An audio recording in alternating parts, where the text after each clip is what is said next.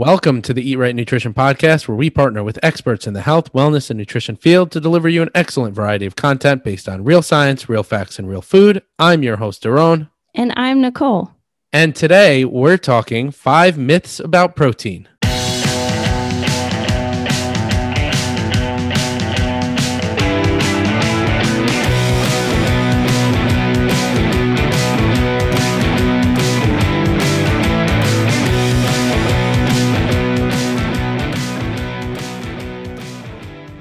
Right, Nicole, should I just lift list them all off?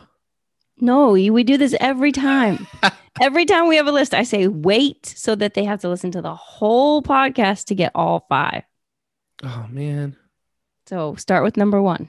All right, ladies and gentlemen, today we're talking myths about protein and some of the misconceptions around this macronutrient. And I do think it's super important to talk about this topic because protein is a very important macronutrient for you to consider. And it's become very popularized. And I think that there's been some negative, potential negative feedback on protein because it's becoming popular popularized people are starting to get be be afraid of like oh well you know what if people are eating too much protein like what is the effect on the body in terms of eating too much protein. But I want to start by just highlighting the importance of protein, really, because you know we talked briefly about the importance in terms of your resting metabolic rate and weight loss and fat loss and increasing lean muscle, right? Because muscle is made out of protein, right? You mm-hmm. are what you eat. You want to be muscular, you have to eat more, essentially, animal muscle. That's how I look at it, unless you're vegan or vegetarian, which we'll get into them in this episode as well.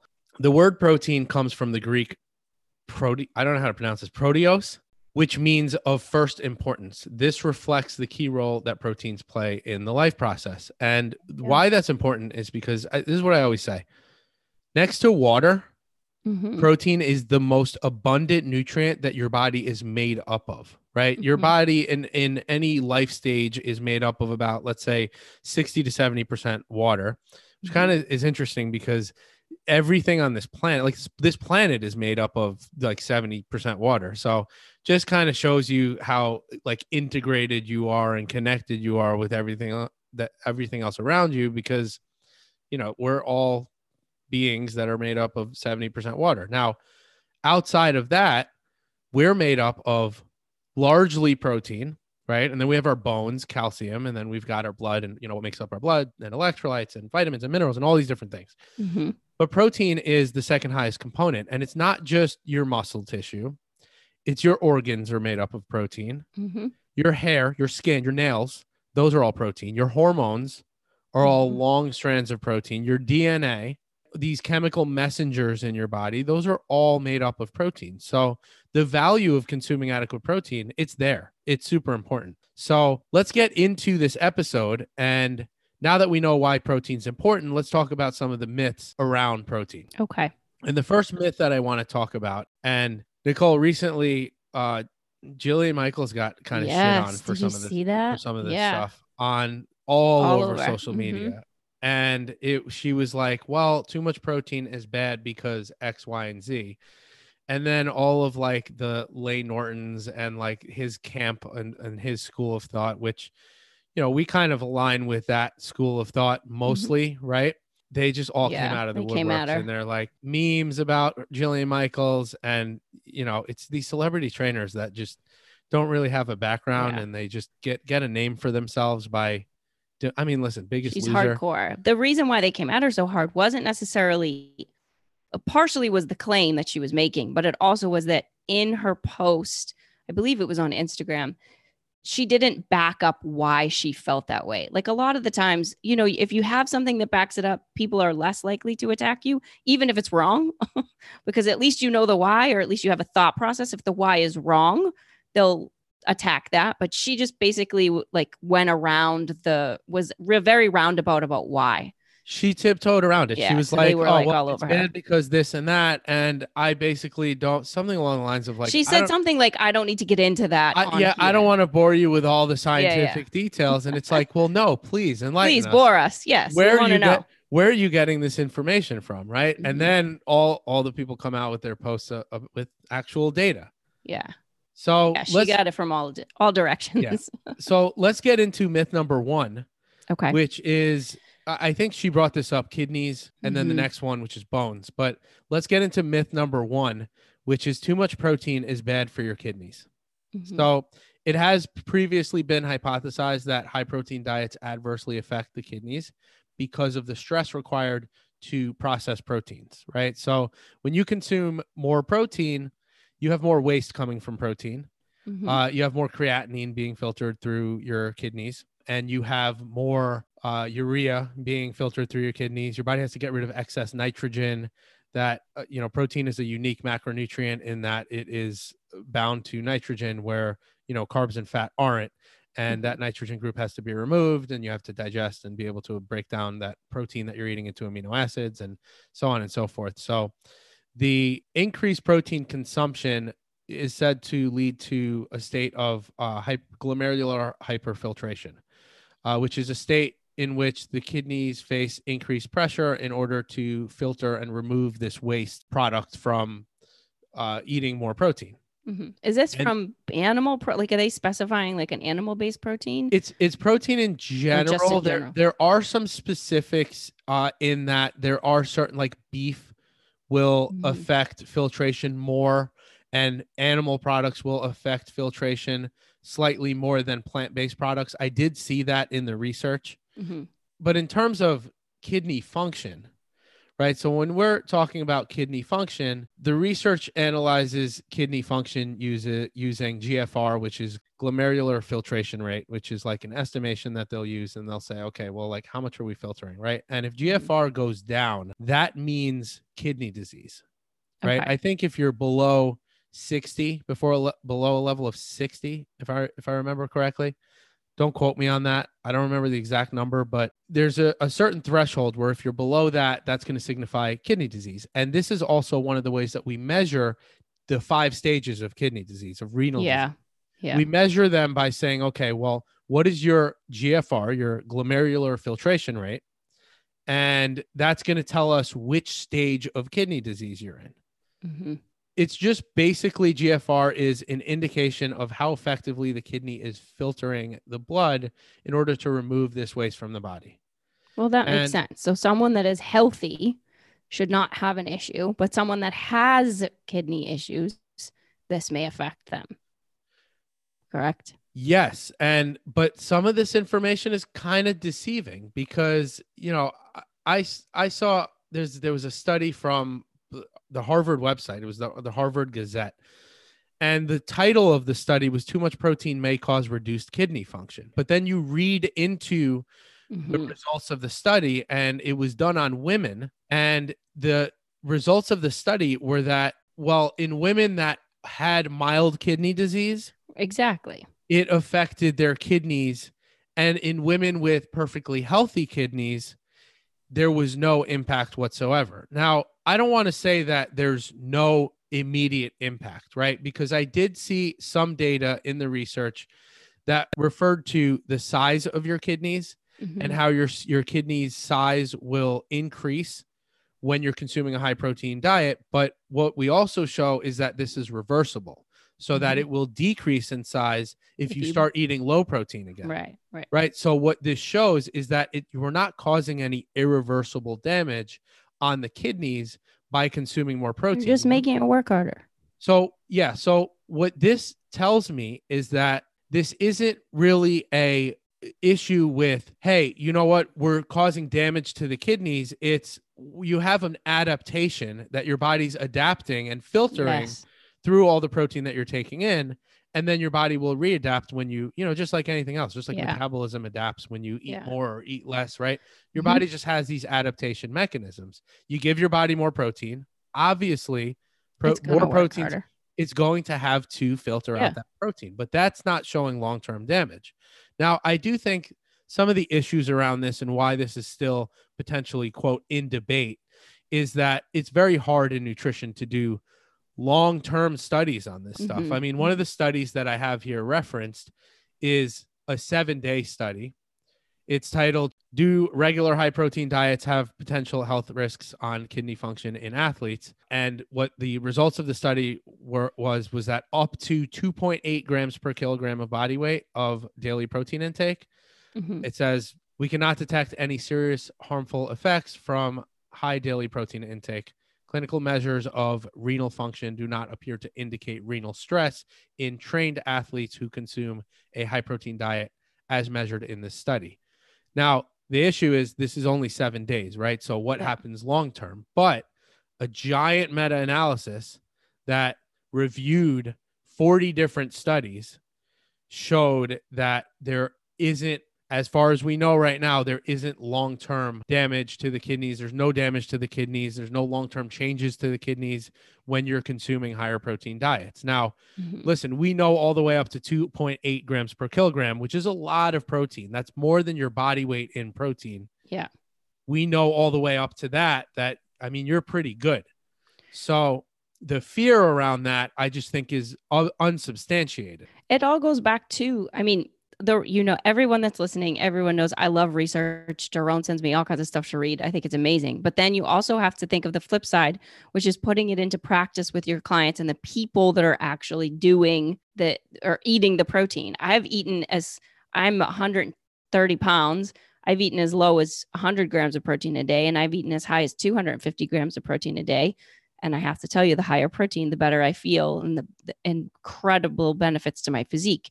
So while the studies are great, and I respect that very much, I also put it into practice in my own system and see what actually changes. I never had any issues eating more. I actually felt better and looked better. So, and I certainly performed better. So, also let me just kind of say this since nicole since you're bringing in the the practical side of things right? mhm. are we more worried about protein on somebody's kidneys or are we more worried about blood sugar? Because the last time i checked Mm, having issues with blood sugar or having hypertension yeah, like hypertension is one of the worst things for your kidneys or high blood sugar yeah, is one of the worst things for your Mm-hmm. kidneys over time. Like what if you're type 2 diabetic what are you at risk for? You're Mm-hmm. Yeah. at risk for kidney disease. Right, and a lot of these people in a clinical setting that are ending up in the hospital with kidney issues, guess what? They're diabetic too. Right. Yeah. And guess what? One of the things that helps to control your blood sugar are protein. protein. Right. So you have to also kind of look at it from a practical standpoint and say, okay, well, what's worse for this person? What they're eating like now or eating a diet that's slightly higher in protein? Yeah, which is also always my question when I read stuff like this is well, what were they doing before and what was what's their health status when they come into it? I, I end up having more questions. This is why research is hard for me to read because I'm like, well, wait, hold on, go back. I need to know more instead of just kind of this. I feel like some of them are very general, but you put into practice with all the clients that I've worked with. I feel like I could do a case by case study on all of the people that I've worked with, both men and women from a high protein, higher protein diet. And it doesn't have to be like crap protein, like which I know we're going to get to like the types of protein and the difference, but Nicole, since you bring that up, the interesting thing is that some of the studies in this giant meta analysis that I looked over uh, also noted that they didn't test. And I'm like, well, why wouldn't you do this? I guess it's like not a standard, but they didn't test GFR before and after the study. They only tested it after. And then it's like, okay, how do well, you know? You're you have to look at the before. Like maybe that person's GFR was lower to begin with, yeah. right? Or was modified to begin with. Like you have to do a test from before and after. And Mhm. some of these I, there were a ton of studies that were excluded from the uh, meta-analysis and Yeah. systemic review that i looked over but you know you have to be looking at the right things and you have to be looking for the right things when you're talking about you know what like what's the before and after Yeah. So- Exactly. yeah let's move along to the next one okay.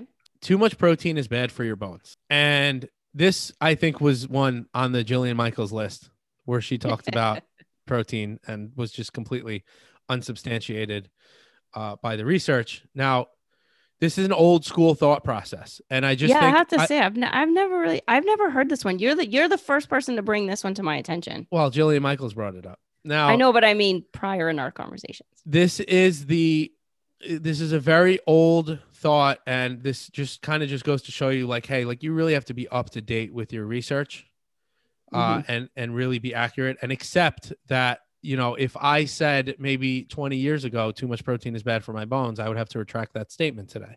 Yeah.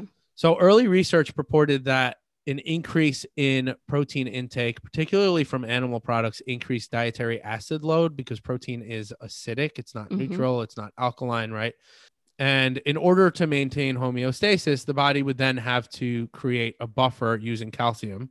And where does Mhm. calcium come from? Your body stores calcium in your bones. So this has been thought to increase the rate of bone mineral loss, potentiating the risk of osteoporosis. Furthermore, increased protein intake has been associated with increased calcium excretion. So you eat more protein and you pee out more calcium, which was thought to be detrimental to your bones, obviously, because it's like, all right, well, where's this calcium coming from? I see. I see. Although low protein intakes cause less calcium to be excreted, they also cause a reduction in calcium absorption through the intestine. So, actually, what we're finding today in the research is that eating a low protein diet actually causes you to absorb less calcium. Right. So, what's happening here is because eating a high protein diet is causing you to absorb more calcium, your body's getting rid of what it doesn't need. Right. And That's- the body adjusts when it needs to. Like this is the big piece here, right? Your body's going to use what it needs and get rid of what it doesn't. Exactly. That's my whole point. Like it- I feel like we overthink so much, but go ahead, keep going. Well, I mean, listen, it's it's uh th- I think the job of a researcher to like uncover every aspect of and Mhm. I, I I like this stuff, right? So I like getting into the nitty-gritty of like, all right, what exactly is happening in the body? What did we Yeah, yeah. before? Where are we going moving forward? So basically the net effect is a decrease in calcium balance due to a reduction in protein intake when mm. you're consuming less protein. So higher protein diets are actually going to help you. While increasing protein intake may increase calcium excretion, there's no evidence to support the claim that the calcium lost is from bone. Essentially, is what I'm getting to here. Yeah. And overall net calcium balance is either unaffected or uh, it's actually improved in a high protein diet. So recent, I, I have seen uh, s- studies on elderly individuals as well. Now, elderly individuals, when it comes to protein, is interesting because I got into this research when I just I just finished my geriatric nutrition grad course, right? Mhm. and I got into this research in terms of protein in the elderly. Mhm. And actually, what we find is that the elderly need to consume more protein because protein is less bioavailable to the elderly. yes, so It exactly. takes it takes more. So as you age, it takes a higher protein consumption to increase muscle protein synthesis. And what we show is that uh, higher protein diets are associated with less hip fractures, which are always Mhm. something that we're looking at in older older adults because their bones are more fragile, they're more at risk, Yeah. especially when you get into like 80, 90 and as we're living longer towards 100, right? yeah. as we age like okay well how do we support healthy bones through the life stages and what we're finding is it's actually eating more protein hmm and resistance training. So overall we know that protein helps build lean mass in resistance trained individuals. So if you're doing resistance training and you increase your protein intake you're going to build more muscle therefore you're going to have stronger bones. We know that more muscle equals stronger bo- stronger bones or resistance load from exercise equals stronger bones. Yep. increased lean mass is associated with higher bone mineral density so it's wise from an osteoporosis standpoint right, Yep, to get That's for all those ladies too. Yeah. And what I'll say, and Nicole, I think we've brought this up like a while ago in an episode, is that if you're worried, if you have a history of osteoporosis in your in your family, hmm and you're worried about bone density, one of the most important things for you to do is resistance train as your bones are developing, right? So we talk about Yeah. bone loss and bone turnover, right? So essentially, what happens through your life stages is as you're aging and you're approaching puberty, you are replacing more bone or more calcium into the bone and less, you have less turnover. So you're losing less calcium. Yep. Right. And then at a certain age, I guess for women, it's probably closer to like more postmenopausal you Mhm. start losing more bone than you're replacing. It's inevitable. It's going Right. to happen. So it's wise for women and men, but women are more likely because of hormonal differences Yeah. to suffer from osteoporosis. It's wise to build up your bones as much as you can by doing resistance training and consuming adequate protein Yeah. throughout your life stages because once you've hit menopause, it's already too late. Well, I think it, eh, too late. I hate that, but it's true, it's, but it's you, going to be harder you, and, you and slower, and you're not it's going to be able to make it up. And, you and can't- you're not- slower, and you're not going to be able to but make it's- it up. But it's not though. You're right. my- because in my eyes, you're not building new bone at that time. I get you. I at get you. that time. So if you have strong bones going into menopause, Yeah. you're gonna lose more bone than you're replenishing, but you're gonna outlive the bone loss Right. because your bones are dense enough premenopausal. Yes. 100% agree. All right, so that's my that's our spiel about the the, the bone loss. I, to me, it's a non-issue at this point, and any Yeah. Come on. Get over it, people. any Move new on. research that comes out on that uh, is very doubtful that something's going to come out that say, oh, well, actually, it is bad. Uh, and this is research. This is how it is. It evolves. We think certain things because we know certain mechanisms work. For example, the the whole kidney thing, like, yeah, okay, we know or we think we know. It's actually interesting because the whole back to the whole kidney thing. I don't mean to backtrack here, but back to the whole kidney thing. The meta-analysis actually said that we recommend 0.8 grams per kilogram and no more than that of protein for people with renal disease in any stage. Mhm. And we've been kind of back and forth on that. And the meta analysis actually suggested that 0.8 grams per kilogram isn't helpful for the kidneys. And we might actually want to look at even for renal disease. and this is the first time that I've read this in research. We might want to look at even higher protein, like Yeah. 1.0 or 1.2 grams per kilogram, potentially, because we're not seeing a benefit. And I think Yeah. the the issue is with renal disease is we don't really know. But back to the kidney thing is just because we don't know doesn't mean that we're supposed to assume outcomes. Just because something fits for somebody with renal disease doesn't mean that that's going to that same principle or rule is going to potentially apply to somebody with a perfectly healthy kidney. Yeah. All right, so let's get into number three. And this was an interesting one because I, and this isn't something that we've touched up on before. And this is Yeah. something that I find from people who, you know, oh, well, I'm plant based and I'm vegan. And this is why I said we're going to get into the vegans and vegetarians. All protein sources are created equal. This is more of a conversation of plant based protein versus animal protein and it has to do with amino acid composition and bioavailability scores. We know that most plant sources of protein are incomplete protein sources, missing either one of two essential amino acids. Now, there are nine, there there's 22 amino acids, there's nine of them are essential. Why those nine are essential is because your body can't produce them and they need to be consumed through the diet. There are Mhm. certain amino acids that your body can make, but there are ones that you have to consume in the diet. And two of these amino acids are lysine and methionine. Depending on what you're eating plant wise, you're either going to get, usually, typically, there's a, a couple of complete sources of protein, like quinoa has complete protein. I believe um, that's why it's kind of quote a superfood, even though I'm like, it's not a superfood, it's a grain with more protein in it. That's the marketing.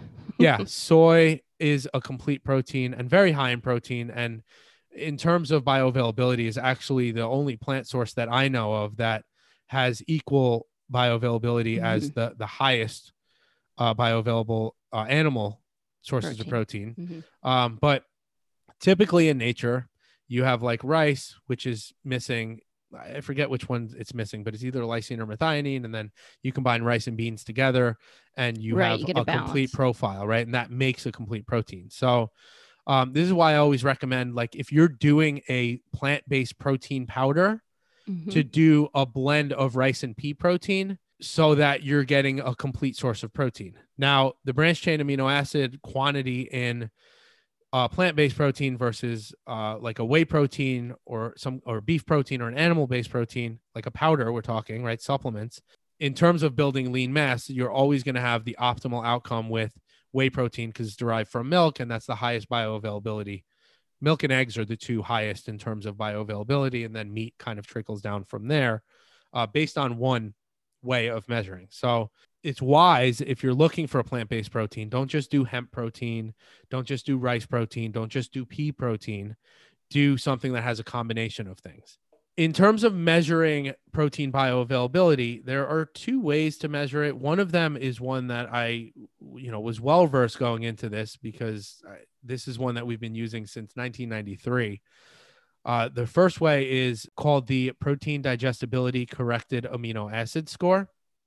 And this is the method that we've relied on, like I said, since 1993. And there is a newer way that's been proposed in the research that suggests, hey, like we need to look at, and that that's called the digestible indispensable amino acid score. And it's been proposed that maybe we replace the old way of doing it. Let me talk about the old way first. So, the old way of doing things, it just measured amino acid composition, the quantities of certain amino acids and essential amino acids, and uh, how bioavailable it is based on the amino acid composition of a specific food, which in that it measured eggs and milk are the two highest in terms of bioavailability. Again using the protein digestibility corrected amino acid score. And that gives it a score of 1.0 which is the highest that you a food can earn. And okay. then and then salmon i'm not really sure about other fish but salmon is going to be like the next in terms of bioavailability and then beef and then chicken are next.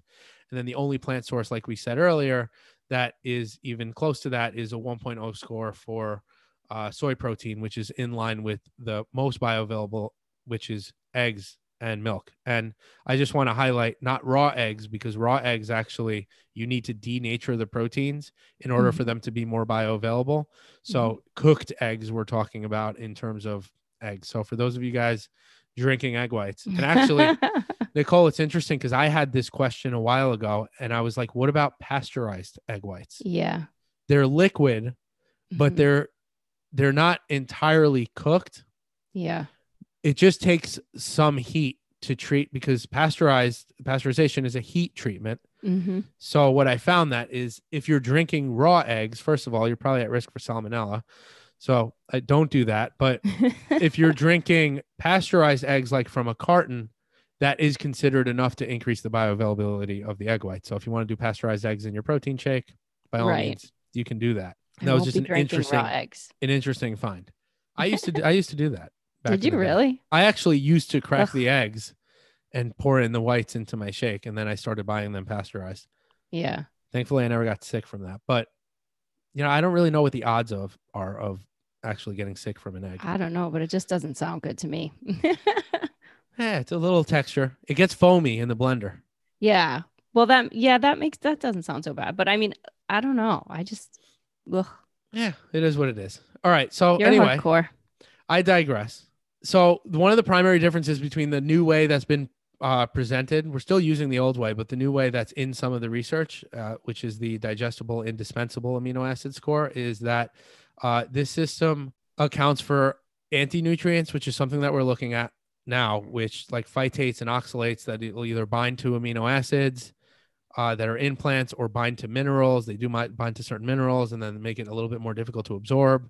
Um, mm-hmm. So this is something that they're looking at, and they're like, okay, well, we should look at anti nutrients because it's not just the amino acids. Because what if we're not absorbing these amino acids because of things that they're bound to. I don't know if anti nutrients, uh, uh, I don't know how much of a difference it makes with anti nutrients. I do know that uh, like the paleo enthusiasts are big on anti, oh, don't eat certain foods. It's not paleo because there's anti nutrients in it. I think that they're largely overstated in the paleo community. Mm-hmm. And I have heard in the paleo community, they go as far as to say, well, these anti nutrients, they're not just blocking you from absorbing the nutrients which okay i'll take that. A little less absorption a little bit less bioavailability of of let's say the minerals and vitamins like zinc iron things like that. But they're actually also binding to things in your body and stealing them from your body which i'm like uh, where i don't know where Come you got on. that information from but I, I don't know anything about that shit.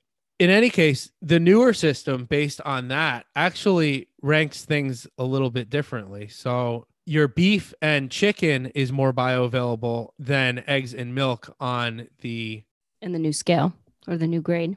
On on on the new scale which is the digestible indispensable amino acid score.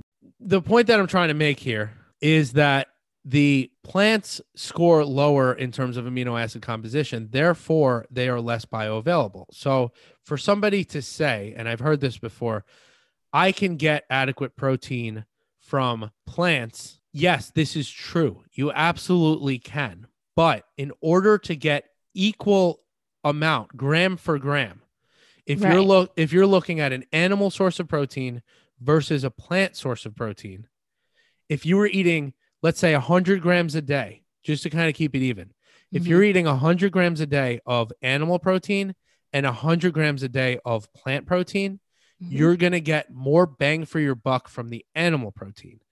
You're going to have to eat, and I'm just going to throw out a random number, maybe 130 grams of protein or 150 grams of protein. I don't know the exact number. We'd have to look at each food that you're eating and the bioavailability, right?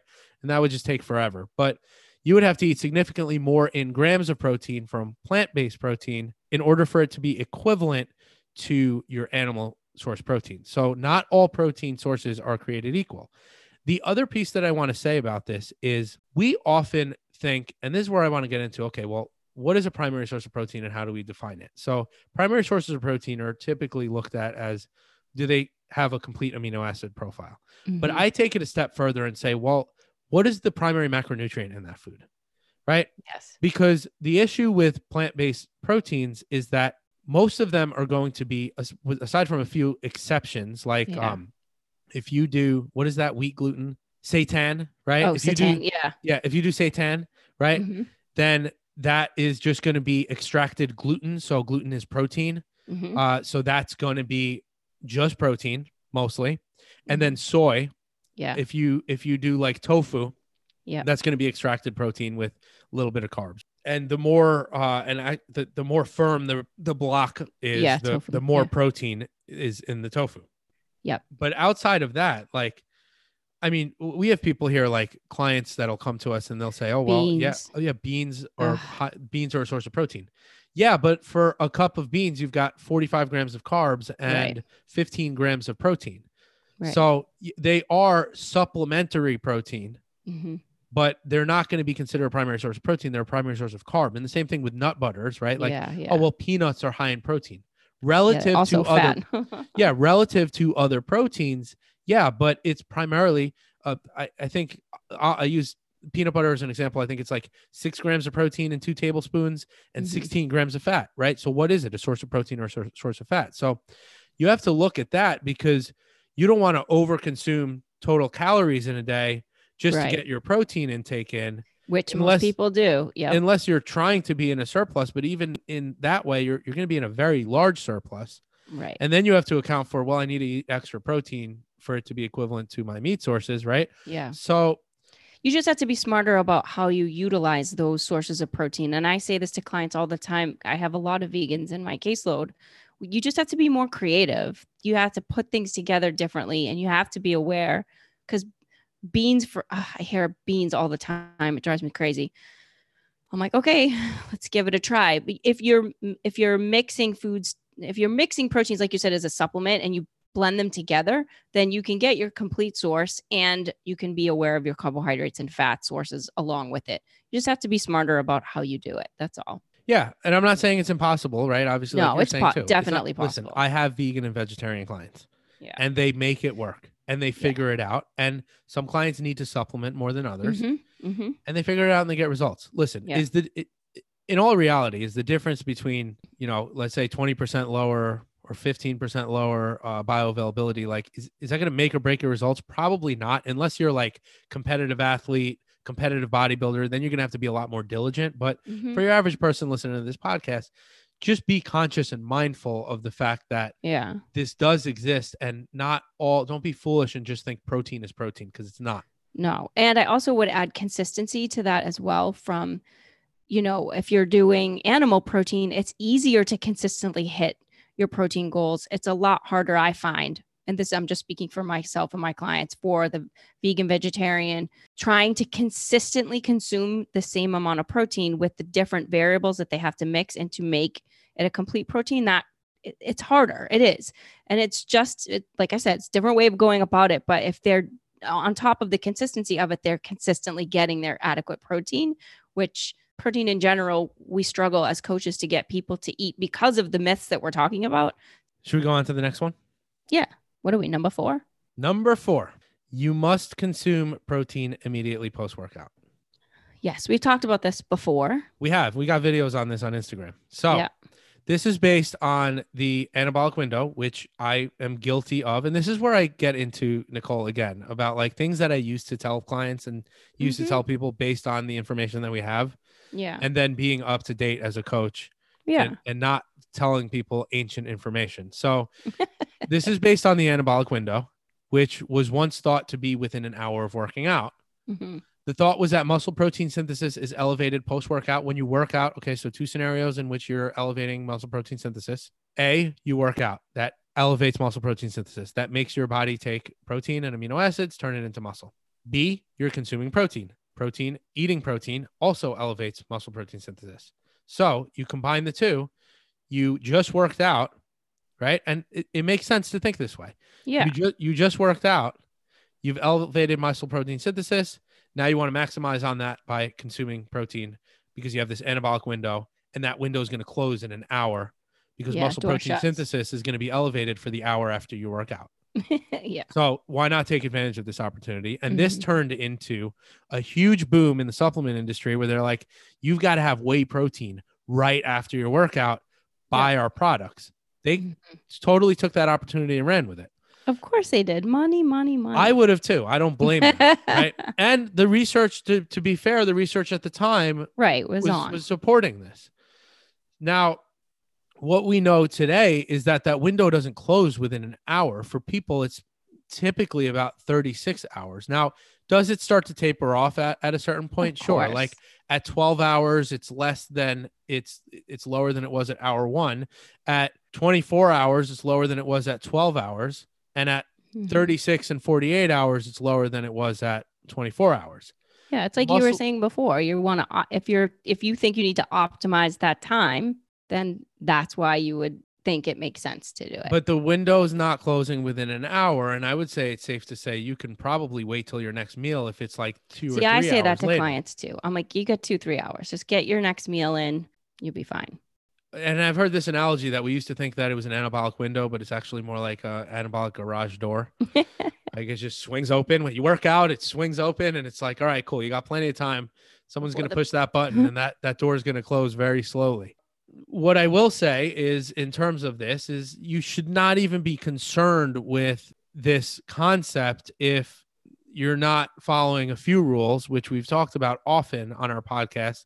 And Mhm. one is your total protein intake is adequate enough to support, you know, sustain muscle protein synthesis throughout the day.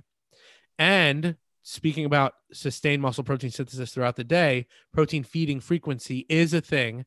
And anywhere from three to five meals is going to be that sweet spot of okay, you're you're going to maximize and capitalize on that. If you're not consuming adequate protein frequently throughout the day, you you don't, don't even worry about what you're doing after your workout. Yeah, don't worry about the window after your workout if you're not getting it in throughout the day. And now, what I will say is, if you're working out in a fasted state, for some of us who wake up super early in the morning and no, working out in a fasting state is not going to lead to more fat loss or more weight loss. It's total calories at the end of the day is what's really going to matter. So let me just squash that now.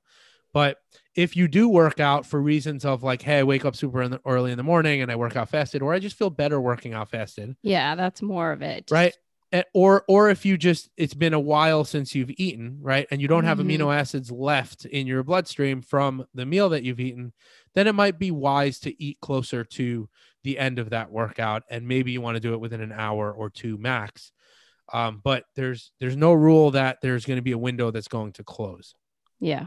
and the last thing I want to touch up on today is there's no such thing as too much protein is the, our last myth, our fifth myth. There is because total calories matter. So if you're over consuming protein, you can potentially be over consuming total calories for the day. That's still going to be a thing. If you're in a small surplus because you want to increase lean muscle mass, that's fine, but you don't want to be in too large like there's a thought or there has been a thought that you like protein's not going to turn to fat any excess calories that you're consuming will be stored for energy as later and can be turned into fat Right. Too much is too much, no matter what it is. the other piece to that which i'll say is skeletal muscle protein synthesis is typically maximized by anywhere from 25 to 35 grams of high quality protein during a meal. So there's also too much protein per meal. If you're average joe eating 50 60 70 grams and i see people do this all the time. Yeah. if you're eating super high amounts of protein in a meal, your body's not really going to it's it's gonna there's like a misconception that it's not gonna absorb it. It is gonna absorb it, but it's not gonna utilize it. Mhm. So it's wise to stick to 25 to 35 grams, depending on who you are. I do think that some larger individuals with more muscle can get away with more. I think the cap for me has been like 40 to 45 grams. Yeah, I was just gonna say of- 40 to 45 is kind of a meal. my You can Yeah. get away with that, but anything like 50 and above, yeah. you might be teetering on too much protein in a single meal. Yeah, see, some of I've had uh, male clients that have come to me that I've really tried, I've really busted through that myth with because they were only eating two meals a day. So they were getting like, oh my gosh, an insane amount of protein in those two meals to hit their meals, their, uh, excuse me, protein intake for the entire day. I'm like, let's break that up a little bit more. Yeah, it's going to be hard. Like you want to be able to maximize. And listen, like we said, that also goes to the feeding frequency thing that we said, where Mhm. you know three to five meals. We don't really know. We used to think, and we talked about this in Bill Campbell's research, that yeah, you got to eat six, seven times a day to maximize Right. your muscle gains, and it's not really like we find that there's a threshold, and Yeah. it's below six meals a day. And Nicole, I mean, that's it. Th- those are our five myths on protein. I just really wanted to highlight those because protein is a a, super crucial, essential uh, uh, food group or macronutrient. It's the the strategy that we take as coaches in terms of fat loss and increasing lean muscle masses. We do drive uh, a decent amount of protein. So for anybody who has some concerns around protein or uh, has heard some misconceptions around protein, uh, this is based on the current research that we have now, and you know our thorough investigation of the data that we uh, presently have, currently have today, and uh, you know that's pretty much it. Nicole, anything else you want to add? Um, I just wanted to, I guess I would just add to for our listeners to don't try not to believe the hype and all the fear behind food. Like, you know, we always talk about carbs. People are so afraid to eat carbs, but then you also have protein has its its issues too behind fearing how much and too much. Listen to your body would be my last thing to add to that. Like, don't be afraid to try and eat more and see what happens. Listen to your heart. What? How? What? How's that go? Uh, I, I don't know. You're the Has you're it- the singer here. I am All right. not. On that note, ladies and gentlemen, thank you for listening. If you enjoyed this episode, click subscribe, give us five stars, write a review, share this with a friend, and you'll hear us next week.